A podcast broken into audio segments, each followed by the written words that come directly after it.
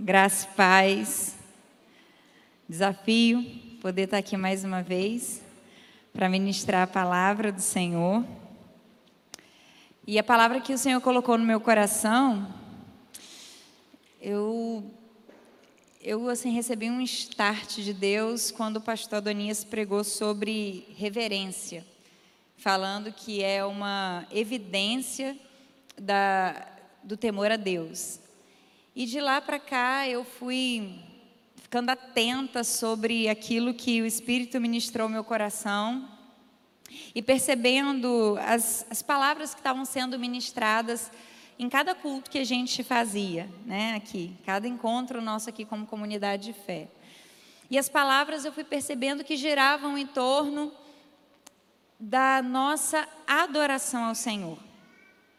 Logo depois dessa palavra de reverência, a gente teve a palavra de pastora Érica falando sobre ah, os, o milagre de Jesus na multiplicação de pães e peixes, mas esse não era apenas, é, não era o único milagre que Jesus estava fazendo quando multiplicou pães e peixes. Ele também estava ali mudando a mentalidade das pessoas de, um, de uma mentalidade de sobrevivência para uma mentalidade de abundância. Na sequência, a pastora Aline, no domingo de, à noite, pregou sobre a necessidade que nós temos de glorificar a Deus para transbordar. Quando nós glorificamos a Deus, quando a nossa vida é vivida para a glória de Deus, naturalmente a gente vai transbordar de Deus na vida dos outros, das pessoas que estão à nossa volta. E na sequência, se eu não estou enganada, o pastor Pablo, na quinta-feira seguinte a esse domingo dessas duas mensagens que eu citei, ele falou sobre o encontro para além das expectativas, dando ênfase ali ao encontro de, do jovem rico com Jesus e da mulher samaritana com Jesus. Depois tivemos outros encontros, outros cultos, onde Deus ministrou ao nosso coração, mas nessa palavra que o pastor Pablo ministrou, eu entendi que Deus estava me comunicando de fato aquilo que eu precisava trazer para vocês nessa noite. E o tema da mensagem que a gente vai né, compartilhar aqui é uma adoração que nutre. Quando Jesus ele se encontrou com a mulher samaritana e ele começou a conversar com ela, a, a conversa deles é, direcionou-se para a adoração. E ele disse para aquela mulher que a adoração independia do lugar. A adoração que Deus esperava de nós, como filhos dele, era uma adoração em espírito e em verdade. E eu comecei a pensar, por que que por que, que Deus ele deseja ser adorado por nós? Já parou para pensar nisso? Será que Deus ele ele tem necessidade de se sentir reverenciado, elogiado? Será que Deus pensa que talvez se a gente não adorar Ele, Ele vai perder a soberania dele, o controle dele sobre as coisas? Será que Deus tem algum problema de crise de identidade e ele precisa ser adorado para se sentir amado e aceito? Claro que não, né? Claro que Deus não tem problema algum. Se a adoração não é um, uma questão que envolve alguma necessidade da parte de Deus, a única conclusão que eu chego é que a adoração, ela é algo que Deus espera de nós porque é uma necessidade nossa. Nós precisamos adorar a Deus. E por que nós precisamos adorar a Deus? Por que, que Deus ele diz que nós precisamos adorá-lo e essa adoração tem que ser uma adoração que vem do nosso espírito e uma adoração verdadeira, uma adoração genuína? Para a gente começar a entender aquilo que o Senhor quer ministrar ao nosso coração, eu quero, eu trouxe para vocês uma definição. A definição, segundo o dicionário Aurélio, de adoração. Adoração, segundo o dicionário Aurélio, significa ação de adorar, de prestar culto a um ser superior, a uma divindade, veneração, adoração ao Santíssimo Sacramento. É, adoração também é expressão de afeto, de carinho, de homenagem ou submissão.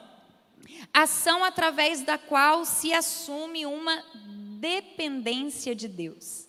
O dicionário Aurélio, então, ele traz para nós a definição de adoração, não se resumindo ao ato de cantar para alguém, como muitos é, de nós pensamos, a primeira instância, mas uma atitude de veneração, de afeto, de carinho, de homenagem, de submissão, uma atitude de dependência de Deus.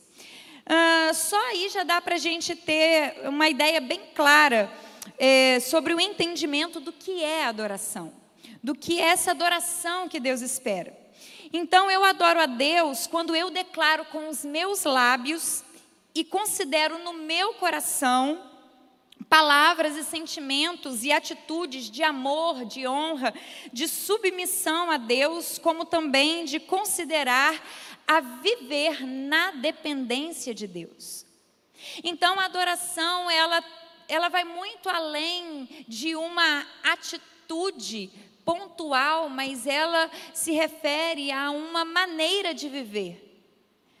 Nós adoramos a Deus quando nós consideramos o Senhor no nosso coração como alguém digno do nosso louvor, da nossa reverência, da nossa, é, do nosso elogio, da nossa devoção quando nós consideramos que a nossa vida, para ser bem vivida, para que a gente conte os nossos dias de maneira a alcançar coração sábio, como ouvimos no último domingo, nós precisamos viver em adoração a Deus, na dependência de Deus. E, bom, se adoração é uma questão nossa e não uma questão de Deus, há duas considerações que eu gostaria de fazer antes de é, efetivamente entrar na questão da adoração como uma nutrição para nós. E a primeira consideração que eu quero fazer é que Deus nos criou essencialmente adoradores. Deus nos criou essencialmente adoradores. Sabe uh, o escorpião?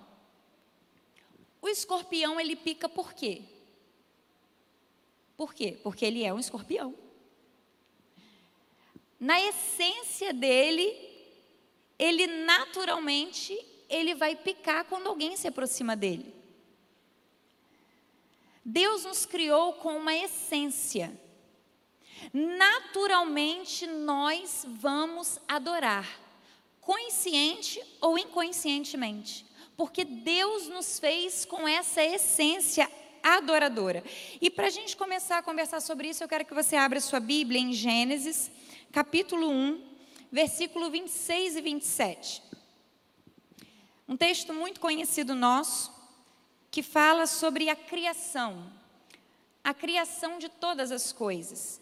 E nós vamos ler agora o momento quando Deus escolhe criar o homem.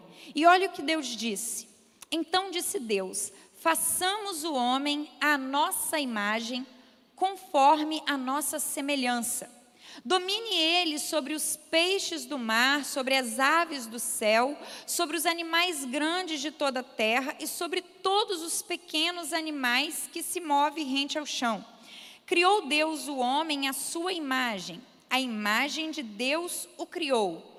Homem e mulher os criou. Então nós vemos aqui que Deus, quando escolhe criar o homem, ele escolhe criar o homem à sua imagem. Deus escolhe criar o homem para se relacionar com ele. No capítulo 3 de Gênesis, nós vemos que Deus ele descia toda tarde, toda viração do dia, todo fim de tarde, Deus descia no Éden para se relacionar com Adão e Eva. E o relato que nós temos ali é quando Adão e Eva pecam. E Deus pergunta: onde vocês estão? Então Deus nos criou para relacionamento com Ele. A única, o único ser vivo de toda a obra criada que tem condições de se relacionar com Deus é o homem. Desenvolvendo um pouco mais o nosso raciocínio sobre essa essência adoradora, nós vamos ler agora Eclesiastes capítulo 3, versículo 11. O texto diz assim para nós: Ele fez tudo apropriado a seu tempo. Também pôs no coração do homem o anseio pela eternidade. Mesmo assim, este não consegue compreender inteiramente o que Deus fez? Deus colocou no coração do homem o anseio pela eternidade. O que esse texto está dizendo para nós é que Deus, quando cria o homem, ele deposita no homem um desejo por aquilo que transcende a sua realidade natural. Nós somos seres finitos por causa do pecado. Nós somos seres que temos a data de nascimento e teremos a data da nossa morte. Se Jesus nos leva, não nos levar antes, né? Nós somos seres finitos, mas apesar de sermos seres finitos, na nossa essência, porque fomos criados para relacionamento com Deus e um Deus eterno, Deus, ele coloca em nós um anseio pela eternidade. Queridos, isso é algo que vai trazer direção para a sua vida, para a maneira como você se relaciona com Deus. Deus ele está te dando a oportunidade de fazer agora um checklist sobre a maneira como você tem adorado.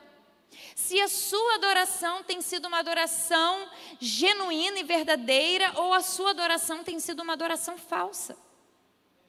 E aqui nós vemos Deus colocando um anseio no coração do homem pela eternidade. Deus nos criou desejando o eterno, desejando relacionamento com Ele. Foi dessa maneira que Deus nos criou. E é interessante a gente observar, é, analisando uh, os escritos de um cientista religioso, o. Uh, cadê o nome dele? Mircea Eliade. Ele é um cientista religioso e ele se deteve em analisar o comportamento do homem nas diversas religiões. Ele foi para a Ásia e ele analisou o comportamento do homem nas, nas religiões orientais, ele é, analisou o comportamento do homem nas religiões ocidentais e ele escreveu um livro onde ele é, aponta algo muito interessante que ele viu de comum em todas as religiões no comportamento do homem. E ele disse assim: seja qual for o contexto histórico em que se encontra, o homos religiosos, é como ele define o homem religioso, acredita sempre que existe uma realidade absoluta, o sagrado, que transcende este mundo que aqui se manifesta, santificando e tornando-o real.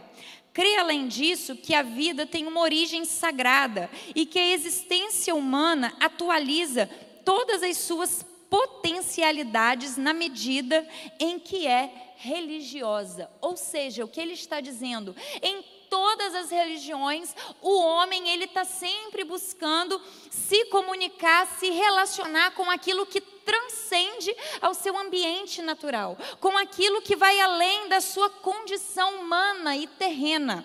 Alguns vão canalizar para o Deus vivo, Criador, e outros vão canalizar para outros deuses, para outras coisas. Mas a verdade é que todos nós possuímos uma natureza inclinada para se relacionar com aquilo que transcende a nós. Nós somos essencialmente adoradores.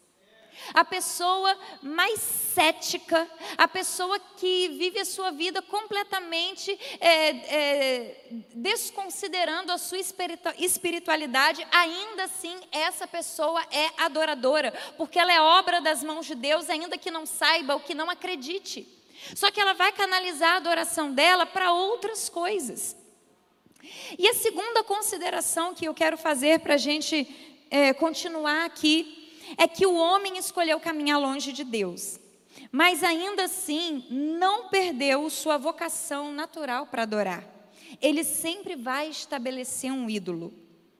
Gênesis 3, versículo 6 diz assim: Quando a mulher viu que a árvore parecia agradável ao paladar era atraente aos olhos, além disso, desejável para dela se obter discernimento, tomou do seu fruto, comeu e deu a seu marido, que comeu também.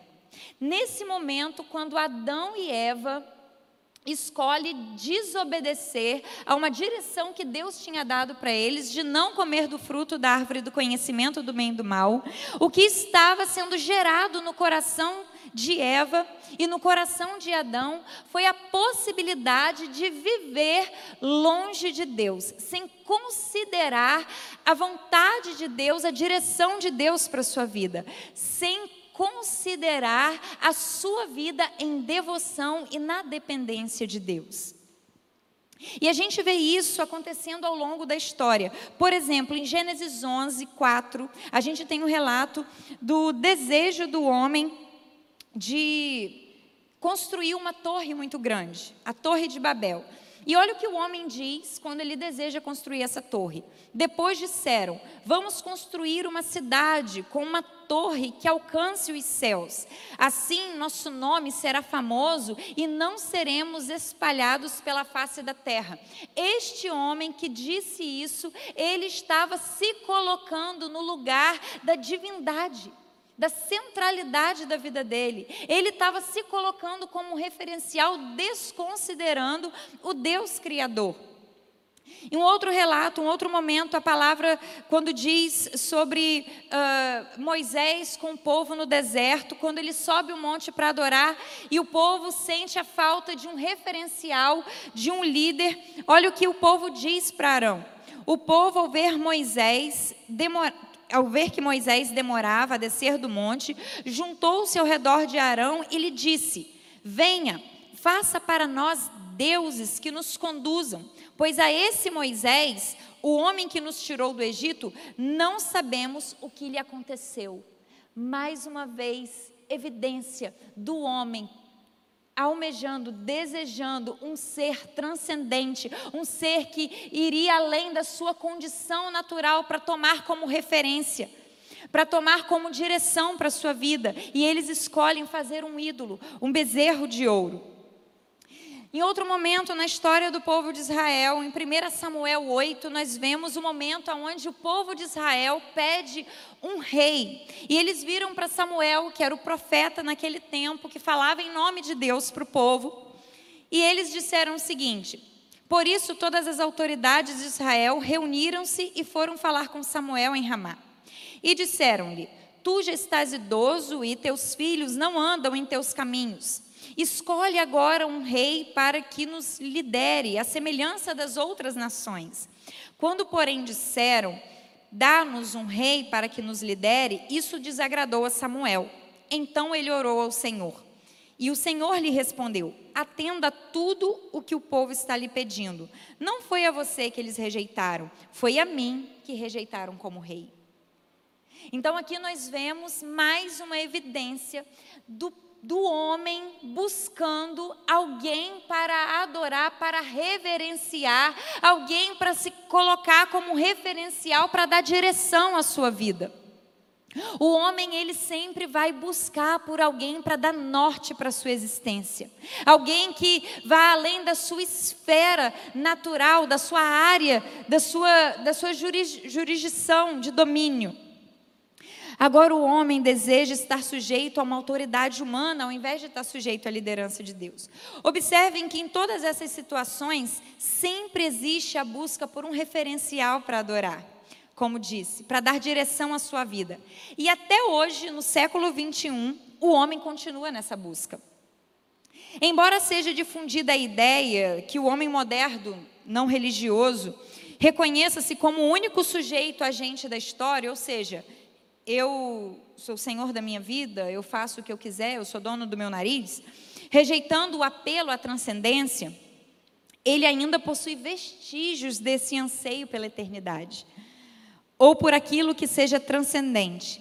E o Mircea Eliade, ele continua falando sobre o comportamento humano e ele diz: o homem profano, queira ou não, conserva ainda os vestígios do comportamento do homem religioso, mas esvaziado dos significados religiosos.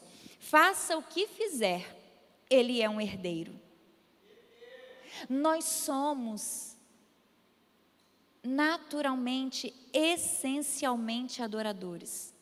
Por mais que o homem se afaste de Deus, a sua alma, a sua essência vai buscar por Deus.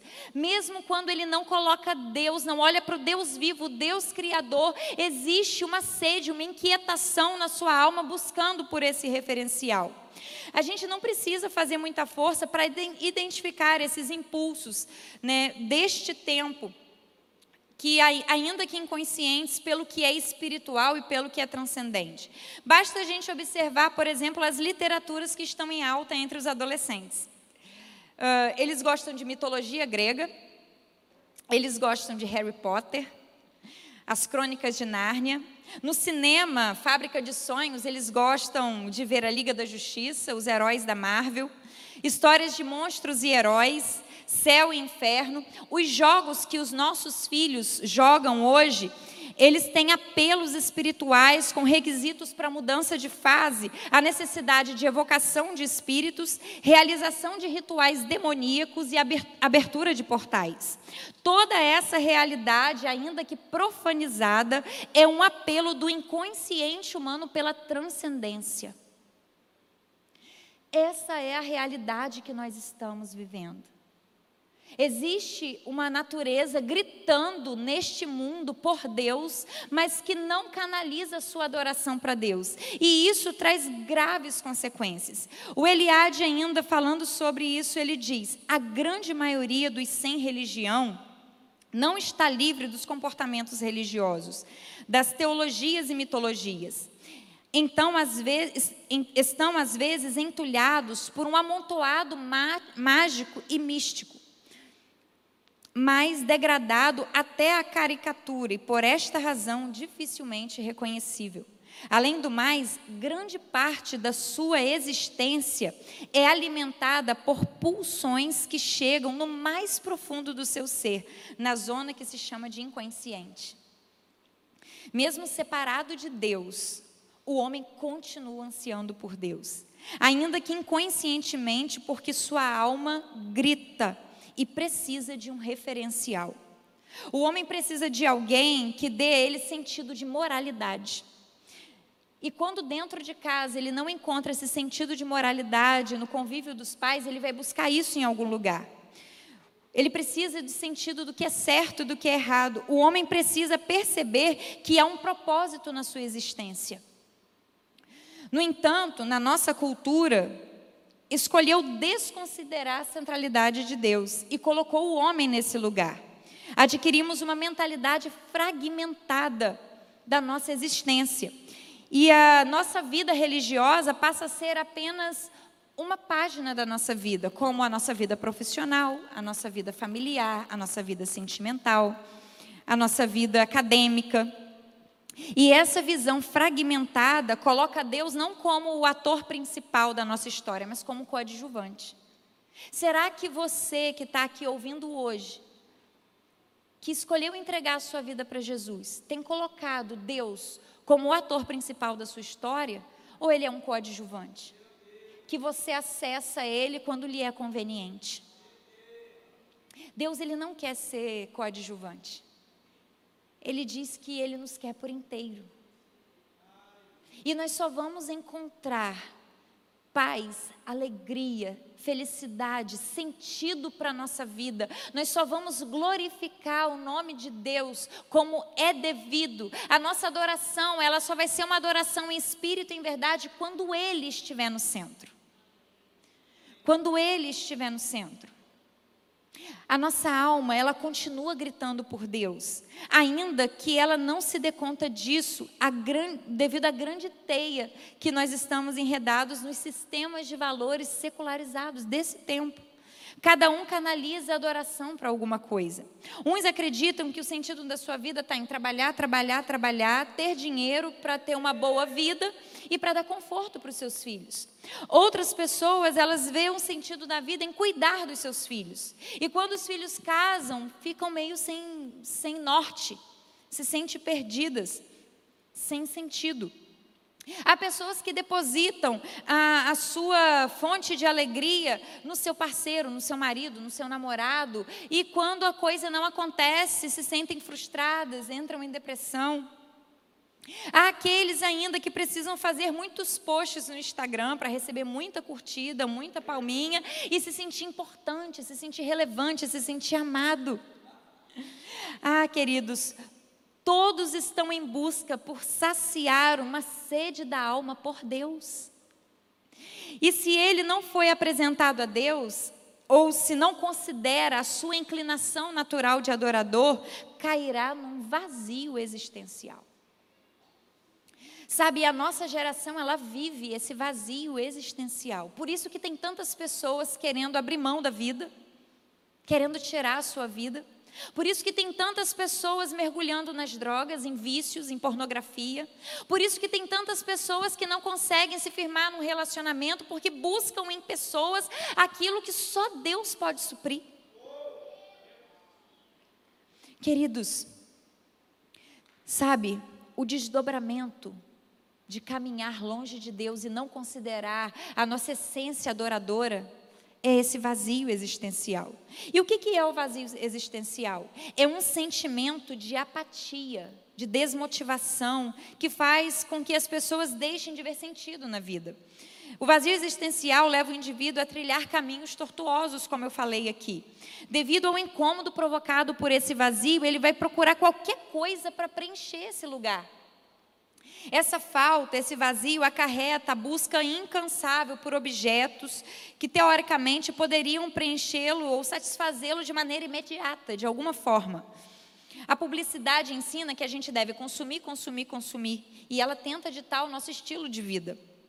Assim, passamos a investir nossas vidas é, em roupas, em eletrônicos, em coisas que vão fazer a gente se sentir melhor, se sentir é, atualizado, se sentir é, é, aceito, se sentir inserido de alguma maneira. Precisamos nos questionar sobre essa angústia que existe dentro de nós. Precisamos, muitas vezes, é, lidar com aquilo que é insuportável e sair do lugar de fuga. Sabe, essa pessoa, quem vive assim, longe de Deus, sofre e se nega a beber dessa fonte de desprazer. E aí vai procurar isso em muitas coisas, como eu disse aqui. E sabe qual é a, a consequência, a causa desse vazio existencial? A causa desse vazio existencial é a falta de paternidade. Marcos Borges, no seu livro O Avivamento do Odre Novo, discorrendo sobre paternidade e adoração, fazendo essa relação, ele diz o seguinte: toda pessoa que foi castrada do relacionamento com os pais é capturada pelo sentimento de orfandade. Espiritualmente, esse é o maior bloqueio em relação a se obter uma verdadeira e íntima comunhão com Deus. Aqui se perde o verdadeiro referencial da adoração a liberdade e o direito de conhecer a Deus como verdadeiro Pai são sequestrados e muitos se tornam vítimas de um falso e escravizante relacionamento com Deus baseado na culpa, justiça própria e religiosidade. Quando nós não temos esse referencial de Pai saudável, nós automaticamente vamos refletir essa falta no nosso relacionamento com Deus, porque Deus se apresenta para nós como Pai. Quando nós não temos um pai que dá para a gente sentido de é, amor, de valor, de limite, nós temos dificuldade quando a gente olha para a palavra de Deus e de aceitar quando Deus diz não. Quando Deus diz isso não pode, nós temos dificuldade de receber o amor de Deus, porque aquela pessoa que mais deveria nos amar não nos amou, não protegeu, não cuidou. Só que Deus está chamando a nossa atenção hoje para restaurarmos o nosso altar de adoração, canalizando a nossa a nossa falta de pai nele. Deus ele quer fazer com que a gente entenda hoje que nós somos filhos. E para a gente expressar para Ele a adoração em espírito e em verdade, nós vamos precisar entender esse lugar de filho e se colocar nesse lugar, aonde a gente não precisa dar nada, a gente não precisa entregar uma oferenda, a gente não precisa fazer um sacrifício, mas a gente só precisa receber esse amor. Só que o amor do pai vai dizer para a gente: olha, isso que você está fazendo não é bom para você. E você precisa abrir mão disso. Foi isso que Deus fez quando colocou Adão e Eva no Éden. Deus deu tudo. Eles não precisavam fazer esforço algum para obter provisão, para obter amor, para se sentirem seguros. Só que o homem escolheu caminhar longe de Deus. Deus também colocou limite para Adão e Eva, e o limite que Deus colocou para Adão e Eva foi a árvore do conhecimento do bem e do mal. Sabe, vocês podem desfrutar de tudo, mas aqui não. Deus coloca a árvore do conhecimento do bem e do mal para dizer para o homem: olha, você quer desfrutar de tudo isso, tudo isso é seu, mas você vai desfrutar disso se você quiser. Diante desse cenário, e o mundo que nós estamos, e como ele se tornou ao longo da história, eu entendo o Espírito apontando para nós a relação direta entre esse vazio existencial e essa falta de paternidade, esse anseio da nossa alma pela eternidade. Quando o homem escolhe caminhar independente de Deus, ele se desvincula dessa figura paterna e passa a viver espiritualmente órfão, por livre escolha. Nós vivemos os desdobramentos dessa escolha. Fomos treinados pela vida a sobreviver segundo os nossos próprios esforços. Fomos ensinados que se queremos ser alguém na vida, nós precisamos nos esforçar muito, como se dependesse única e exclusivamente de nós. Veja, eu não estou aqui querendo difundir uma ideia, uma mentalidade que você deve ser é, relaxado ou não deve se empenhar ou se esforçar para você conquistar as coisas. Não. O que eu estou querendo dizer aqui é que você deve estudar, você deve se esforçar, você deve ser um bom profissional, mas quem te coloca no mercado de trabalho, quem te posiciona é o Deus que olha para você. Sabe, nós precisamos entender que, é, que nós somos filhos de Deus. E que Deus potencializa as nossas capacidades quando nós estamos nele. Você vai ser aplicado nos estudos, você vai ser o melhor profissional e ele vai te posicionar no melhor lugar no mercado de trabalho. Você vai ser o melhor eh, funcionário da sua empresa, vai ser honesto, justo, fazer o seu trabalho com excelência, mas é o Senhor que vai te fazer notado entre todos. Queridos, há muita diferença entre ser alguma coisa e ser alguma coisa com credencial de adorador. Sabe, nós vivemos a nossa vida como se a gente fosse órfão muitas vezes. E nós temos um pai, um pai que cuida de nós. O sistema de valores desse tempo vai dizer para você que você precisa ser suficiente em si mesmo. A psicologia vai dizer que a resposta está dentro de você. A neurociência vai dizer que se você conhecer como seu cérebro funciona, você pode reprogramar o seu cérebro, mudando os seus comportamentos e você vai ser bem sucedido. Mas sabe o que, as escrituras dizem, dizem sobre nós? Em 1 João 3,1. Vejam como é grande o amor que Deus, o Pai, nos concedeu, que fomos chamados filhos de Deus o que de fato somos. Por isso o mundo não nos conhece, porque não o conheceu. Salmo 103, 13 e 14 vai dizer para nós: Como um pai tem compaixão de seus filhos, assim o Senhor tem compaixão dos que o temem, pois ele sabe do que somos formados, lembra-se de que somos pó. Deus sempre esteve conosco, Ele sempre estará conosco. Olha o que Deus diz para Moisés quando ele teve medo de é, tomar a terra prometida, Canaã. Ele disse para Moisés assim: Sejam fortes e corajosos, não tenham medo, nem fiquem apavorados por causa deles, pois o Senhor, o seu Deus, vai com vocês, nunca os deixará, nunca os abandonará. Quando nós lemos João 14, nós vemos Jesus falando para os seus discípulos: Eu não deixarei vocês órfãos, eu voltarei para vocês. Dentro de pouco tempo o mundo já não me verá mais, vocês, porém, me verão, porque eu vivo, vocês viverão. Naquele dia compreenderão que eu estou no Pai, vocês em mim e eu em vocês. Sabe, nós não somos órfãos. Nós não precisamos andar à mercê é, do sistema desse mundo. Gente, há muitas coisas que nós precisamos colocar diante de Deus e rever a nossa vida. Nós precisamos tomar posse dessa identidade de filho e ir para o Pai colocar as nossas necessidades. Isso parece tão simples, mas a gente não faz muitas vezes. A gente conta da nossa dificuldade, do nosso problema para todo mundo, mas a gente esquece de falar com ele sobre isso. E sabe, às vezes quando a gente fala para ele, a gente não entrega e confia, a gente fala e continua preocupado. Sabe o que, que Deus diz para a gente? Jesus fala para nós em Mateus 6, 25 a 33, quando ele está falando sobre é, provisão. Ele diz assim: Portanto, eu lhes digo: não se preocupem com suas próprias vidas quanto ao que comer ou beber, nem com seus próprios corpos quanto ao que vestir.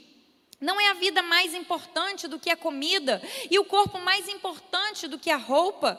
Observem as aves do céu, não semeiam, nem colhem, nem armazenam em celeiros, contudo o Pai Celestial as alimenta.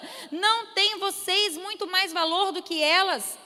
Quem de vocês, por mais que se preocupe, pode acrescentar uma hora que seja a sua vida? Porque vocês se preocupam com roupas? Vejam como crescem os lírios do campo, eles não trabalham nem tecem. Contudo, eu lhes digo que nem Salomão, em todo o seu esplendor, vestiu-se como um deles. Se Deus veste assim a erva do campo, que hoje existe e amanhã é lançada ao fogo, não vestirá muito mais vocês, homens de pequena fé. Portanto, não se preocupem dizendo que vamos comer, ou que vamos beber, ou que vamos vestir pois os pagãos é que correm atrás dessas coisas, mas o Pai Celestial sabe que vocês precisam delas. Busquem, pois, em primeiro lugar o reino de Deus e a sua justiça, e todas as coisas vos serão acrescentadas. Cara, e eu quero dizer uma coisa, sabe? Tem gente que usa esse texto aqui e começa a, sabe, eu vou fazer tudo certinho, ou eu vou abençoar alguém, porque eu vou ser abençoado. Cara, e a dinâmica de Deus não é essa. E às vezes se sentem é, ofendidos quando vê alguém que não tem nenhuma, nenhuma prerrogativa ou nenhuma condição natural de ser alguém ou de fazer alguma coisa e vê Deus colocando essa pessoa em lugares em que ela se esforça tanto para estar e não consegue. E aí se sente ofendido e acha que Deus esqueceu de você. Cara, Deus esqueceu de você. Você só precisa entender de que maneira você precisa se posicionar como eh, diante dele. Você depende dele. A nossa vida depende dele. A nossa existência depende dele. Se você quer ter alegria na sua vida, se você quer se ver livre dessa angústia que te atormenta, se você quer ver a sua casa em ordem, lance a sua ansiedade no Senhor. Isso é adoração a Ele. Quando você descansa nele, você adora Ele. Quando você confia nele, você adora Ele. Queridos, o caminho para esse lugar de proteção, de segurança, de se sentir amado, acolhido, perdoado, é a adoração. Você não é órfão, você tem um pai que te ama. Você pode se aproximar desse pai. E a maneira que você se aproxima dele é adorando. Não há outra maneira de se aproximar do Pai que não seja em adoração. A adoração é o caminho que te aproxima dele. E reconhecendo que você depende dele, declarando com os lábios e com o seu coração o seu amor por ele. É vivendo em obediência a Ele, é reconhecendo os feitos dele na sua vida e confiando e descansando nele. Quero chamar o ministério de louvor, sabe? Davi, ele viveu muitos desafios. Nós conhecemos bem a história de Davi, um homem segundo o coração de Deus, que no início da sua vida adorava o Senhor, era um adorador. que buscava fazer aquilo que foi colocado nas mãos dele para fazer, que era cuidar das ovelhas do seu pai. E quando Deus olha para o povo e procura alguém para colocar como rei segundo o coração dele, ele não escolhe ninguém que estava em evidência. Porque ele olhou para o coração dos homens e ele buscou um coração adorador. E ele encontrou o coração de Davi adorador. E Deus escolheu ele para ser rei. Deus coloca Davi em evidência não porque ele é bom, mas porque quando ninguém estava vendo, o Senhor estava recebendo adoração em espírito e em verdade. E sabe, num salmo dele, onde ele está vivendo um tempo de angústia, ele expressa uma adoração genuína. Ele diz assim: Ó oh Deus, tu és o meu Deus, Salmo 63. Eu te busco intensamente, a minha alma tem sede de ti, todo o meu ser anseia por ti numa terra seca, exausta e sem água. Davi aqui está reconhecendo que ele depende de Deus. Você depende de Deus, a sua vida depende de Deus. Todos os seus esforços serão vãos se você não colocar a sua dependência no Senhor. Ele diz: Eu quero te contemplar no santuário e avistar o teu poder e a tua glória. O desejo de Davi não é pedir ao Senhor, me livra, não, eu quero te glorificar, porque a minha vida, ela depende do Senhor. A minha alma tem sede de ti. O teu amor é melhor do que a vida, por isso os meus lábios te exaltarão. Eu te bendirei enquanto viver, e, o teu no, e em teu nome levantarei as minhas mãos. Olha o que ele diz. A minha alma ficará satisfeita como de rico banquete, com os lábios jubilosos, a minha boca te louvará. Quando me deito, lembro-me de ti, penso em ti durante as vigílias da noite. Ele não dormia porque a sua alma estava inclinada para o Senhor em adoração. Ele estava num tempo de perigo, ele estava num tempo de desafio, a vida dele estava em risco, mas ele estava adorando. Ele não estava preocupado com o que seria. Ele sabia que quando ele chegasse na presença do Pai, quando ele chegasse diante de Deus, toda angústia, toda dor, todo pesar, todo medo, toda necessidade era satisfeita nele. Porque és a minha ajuda, canto de alegria à sombra das tuas asas. A minha alma pega-se a ti, a tua mão direita me sustém.